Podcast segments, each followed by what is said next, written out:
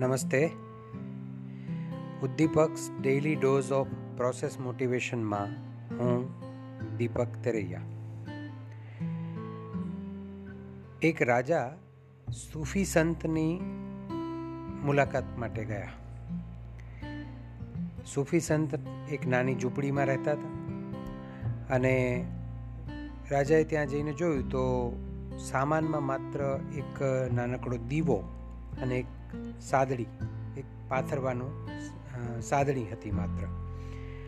એટલે રાજાથી સહજ પૂછાઈ ગયું કે તમારો સામાન, ફર્નિચર એ બધું ક્યાં છે? એટલે સૂફી સંતે રાજાને પૂછ્યું કે તમારું ક્યાં છે? રાજા કે મારું ફર્નિચર ને એ તો હું તો અહીંયા માત્ર મુલાકાત આવ્યો છું. એટલે સૂફીએ હસીને જવાબ આપ્યો, હું પણ.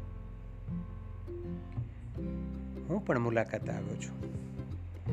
બહુ સૂચક અને ખરા અર્થમાં સૂફી તત્વ સમજાવી જાય એવી મજાની વાત છે.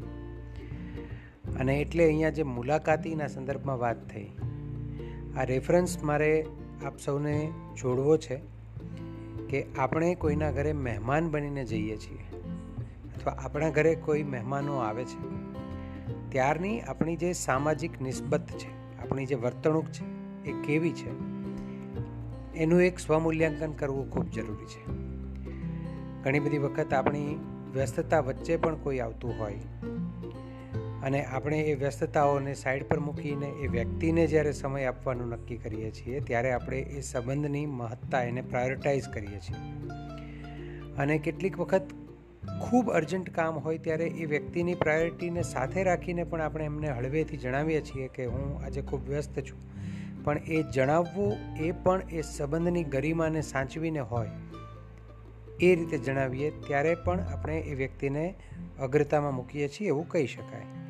પણ ઘણી બધી વખત આવું ઇગ્નોરન્સ આવે. કોઈ વ્યક્તિની હાજરીની નોંધ ન લઈ શકીએ.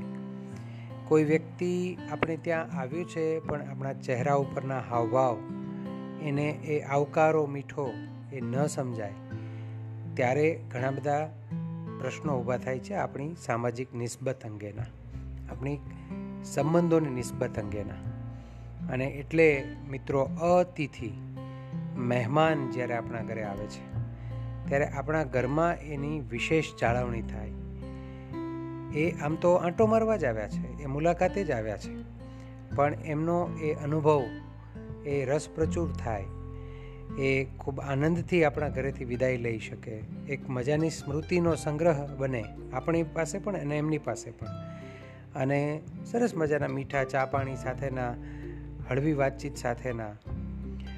એ સંબંધોની એક ઊંચાઈને પામીએ એવા પ્રકારના અનુભવમાં એ તબદીલ થાય, તો આપણે ખરા અર્થમાં મેઝબાન અને એ સાચા અર્થમાં મહેમાન.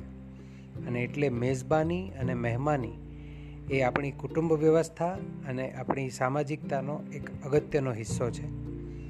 એટલે રિલેશનશિપ માસ્ટર્સને એટલું જ યાદ કરાવવાનું કે મારા ઘરે કોઈ મહેમાન આવે છે, કોઈ આગંતુક આવે છે, કોઈ અતિથિ આવે છે, તે વખતે મારી મેઝબાની કેવા પ્રકારની છે? અને જ્યારે હું કોઈને ત્યાં જાઉં છું, હું કોઈને ત્યાં અતિથિ, મહેમાન બનીને જાઉં છું, ત્યારે મારી ડિમાન્ડ ઝીરો હોય એ સૂફી જેવી હોય, અપેક્ષા રહિત હું જઈ શકું ત્યાં. મને તો બરાબર સાચવ્યા નહીં. એમણે તો મને બરાબર ચા નાસ્તાનું પણ ન પૂછ્યું, એવી કોઈ સરખામણી ન કરું. અને એમની સહજતામાં હું મારી જાતને ગોઠવી દઉં. મેઝબાન મને જે રીતે સાચવે, એ રીતે હું મહેમાન તરીકે ત્યાં સચવાઈ જાઉં, દૂધમાં પાણીની જેમ ભળી જાઉં. એ પણ આપણે શીખવું રહ્યું. અને એટલે આ બંને ભૂમિકાને આપણી કૌટુંબિક, આપણી સામાજિક તમામ સ્થિતિઓની સાથે સરસ રીતે એક સ્વમૂલ્યાંકનમાં લઈ જઈએ અને પોતાની જાતને પૂછીએ કે હું મહેમાન તરીકે કેવો કે કેવી અને હું મેઝબાન તરીકે કેવો કે કેવી. Thank you